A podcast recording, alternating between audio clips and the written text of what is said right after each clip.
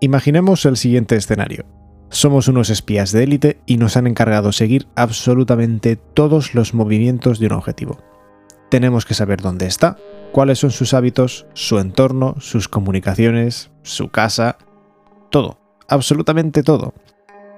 Quizás seguir a nuestro objetivo por la calle puede permitirnos sacar algo de información, pero no deja de ser algo ineficiente y podemos ser descubiertos. Una forma óptima de hacerlo es automatizando todos esos procesos mediante algo que siguiese constantemente nuestro objetivo, algo que pudiese grabar todos y cada uno de esos movimientos y comunicaciones. Algo así como los chips GPS que se instalan en los coches para saber su localización, pero con una persona. Habría que diseñar un dispositivo que pasase inadvertido pero que fuese lo suficientemente potente y capaz de realizar todo lo necesario y que además se mantuviese cercano al usuario en todo momento.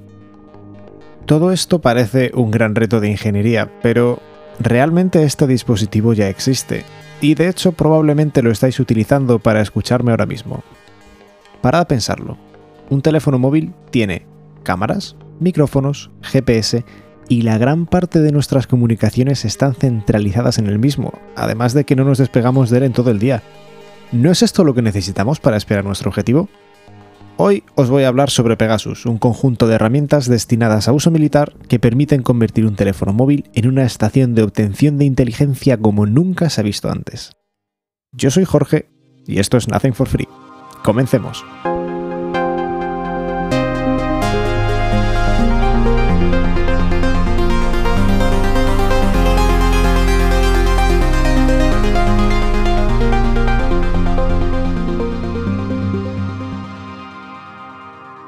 Una vez más, antes de empezar el podcast, me gustaría agradecer a Lucía de Pablo el trabajo que ha hecho tanto en esta portada como en la imagen de marca de Nothing for Free. De no haber sido por ella, Nothing for Free se vería totalmente distinto y la verdad es que estoy muy agradecido por su trabajo.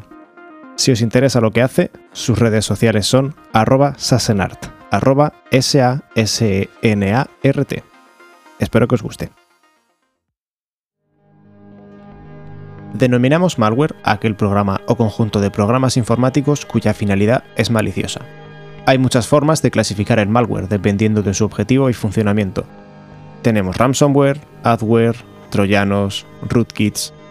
Pegasus es un spyware, es decir, un programa informático cuya finalidad es realizar labores de espionaje. Pero no es un spyware como cualquier otro. Pegasus es un kit de herramientas muy avanzadas que destaca por dos aspectos, su forma de instalarse e infectar un dispositivo y por el acceso casi total que permite a un atacante. Antes de hablar de Pegasus, os voy a contar quién está detrás. NSO Group, cuyo nombre procede de Niv, Shalev y Omri, sus fundadores, es una empresa israelí especializada en el desarrollo de tecnologías usadas, según ellos, para combatir el terrorismo y la delincuencia en el ámbito digital, sus productos son vendidos y utilizados exclusivamente por agencias de inteligencia gubernamentales y, de acuerdo a ellos, han sido usados para tales fines de forma satisfactoria. Desde 2012, más de 50.000 dispositivos móviles han sido infectados con este spyware, incluidos el de Jeff Bezos, fundador de Amazon, Emmanuel Macron, Pedro Sánchez, políticos independentistas catalanes y numerosos activistas de diversos países como Hungría, Azerbaiyán, Arabia Saudita o los Emiratos Árabes Unidos. Los interesados en el software espía son países que lo compran, previa autorización, a NSO. De acuerdo a The New York Times en 2016, el precio de la instalación de la infraestructura necesaria para utilizarlo sería de medio millón de dólares más una tarifa adicional de 650.000 dólares por cada 10 dispositivos infectados. En España, Pegasus habría costado supuestamente 6 millones de euros. El grupo NSO, además, proporciona formación a los espías que utilizarán su software. Ahora que sabemos quién está detrás del desarrollo de Pegasus, os voy a hablar un poco de él. ¿Cómo es el proceso de infección del dispositivo? Esta es una de las facetas por las que Pegasus destaca. De acuerdo a informes de Lookout, Pegasus lleva existiendo desde al menos 2013 y es un software que hace uso de vulnerabilidades de día cero, que son aquellas que el fabricante desconoce en el momento. Encontrar una vulnerabilidad de día cero en un sistema operativo tan robusto como iOS es una tarea muy tediosa y complicada y conlleva un conocimiento muy especializado y mucho tiempo y paciencia. Cuando se encuentra una vulnerabilidad de este tipo, hay veces que se notifica al fabricante para que la parchee, pero normalmente suelen circular por la dark web algo de tiempo hasta que son publicadas y parcheadas. En el caso de Pegasus, se hace uso de tres vulnerabilidades de día cero encontradas en iOS por NSO, que no fueron publicadas en ningún sitio, No importaba el modelo ni versión del sistema operativo que se tuviese, pues todos estaban afectados. Esto es algo extraordinario, tanto por el rango de dispositivos afectados como por la forma en que se explotaron. Las vulnerabilidades, cuyos CVs son 2016-4655, 2016-4656 y 2016-4657, son explotadas en cadena, es decir, una tras otra, para inicialmente romper la seguridad del navegador del dispositivo, lograr acceder al kernel, que es el núcleo del sistema operativo, y corromper su memoria y lograr hacer jailbreak al iPhone. Por defecto, los dispositivos Apple no permiten instalar aplicaciones que no provengan de la App Store oficial de Apple, a no ser que hayan tenido un proceso de jailbreak. Mediante el mismo se consigue modificar el sistema operativo para, entre otras cosas, poder instalar aplicaciones de terceros. Por eso mismo se explotaron las vulnerabilidades en cadena, para poder hacer un jailbreak de forma automática y así poder instalar Pegasus. Para infectar un dispositivo con Pegasus todo gira en torno a un elemento, un enlace a una página web maliciosa. Dicho enlace se envía a las víctimas con un pretexto que el propio Pegasus puede preparar para que haya una alta posibilidad de que la víctima lo pulse. Esto es denominado ingeniería social. El momento en el que la víctima se mete en el enlace ocurre todo lo anterior. La página vulnera el navegador, se consigue acceso al kernel, que es el núcleo del sistema operativo, y se hace un jailbreak al dispositivo de forma totalmente remota y automatizada. Esta página no es como las estafas, en la que tienes que rellenar más cosas o pulsar un botón de descarga todo es automático y lo único que el usuario ha de hacer es pulsar el link. Cuando esto sucede, la víctima ve cómo su navegador se bloquea y su móvil se reinicia. Una vez terminado el proceso de instalación de Pegasus, su existencia es totalmente invisible, a excepción de un consumo más alto de batería en momentos puntuales. En 2019, NSO logró explotar también las llamadas de WhatsApp, pudiendo infectar dispositivos únicamente llamándolos mediante dicha plataforma, sin necesidad de que la víctima aceptase la llamada. Este exploit, de tipo zero click, dada la nula interacción del usuario necesaria, fue parcheado por la empresa rápidamente, pero nos hace hacernos una idea de lo que NSO es capaz de hacer. Una vez Pegasus está instalado en el dispositivo, permite a los espías acceso total al mismo.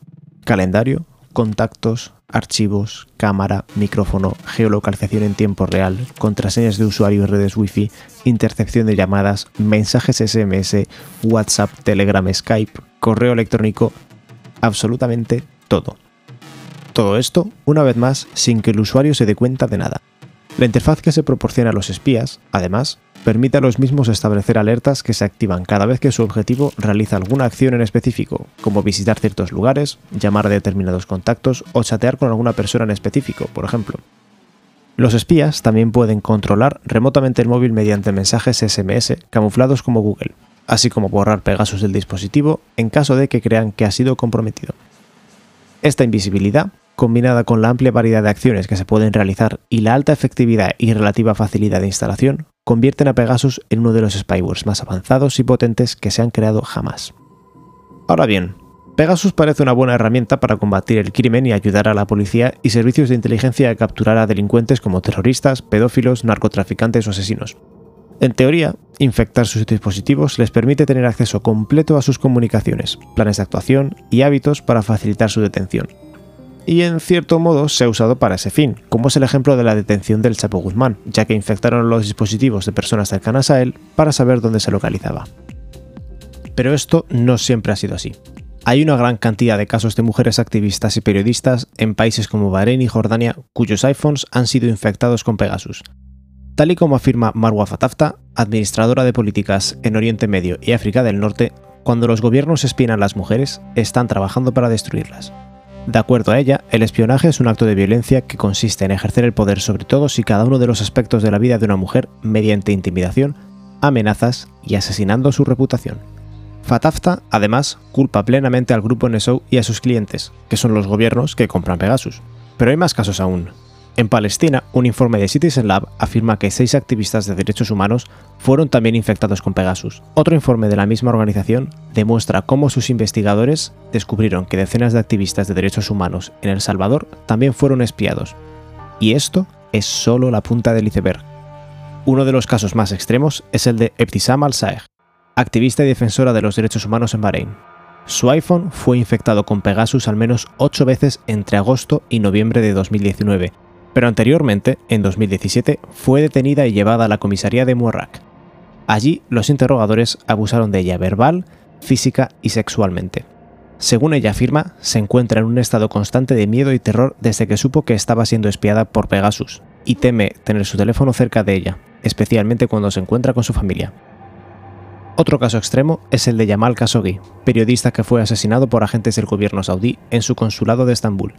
Unos meses antes, su esposa, Hanan Elat, fue arrestada por funcionarios de Emiratos Árabes Unidos en el aeropuerto internacional de Dubái, donde fue interrogada sobre las actividades de su marido y le requisaron el teléfono. Según un análisis forense llevado a cabo por Citizen Lab, desde ese momento Pegasus fue instalado en su teléfono, muy probablemente para espiar al periodista. Si bien el grupo NSO niega en absoluto haber tomado participación en el caso, los análisis forenses demuestran más bien lo contrario. Estos casos son escalofriantes y difieren bastante de la supuesta finalidad de Pegasus que NSO defiende, y han abierto un gran debate sobre la ética detrás del uso de este tipo de herramientas. Por una parte, sí que es verdad que han servido para evitar males mayores deteniendo a delincuentes, pero ¿realmente justifica esto el uso que le dan determinados gobiernos y organismos para perseguir a activistas o aquellos que se pongan a sus ideologías? ¿Hasta qué punto es ético usar este tipo de herramientas si es que se puede considerar ético su uso? Con estas preguntas, cierro el episodio. Yo soy Jorge y esto es Nothing for Free. Nos vemos en la próxima.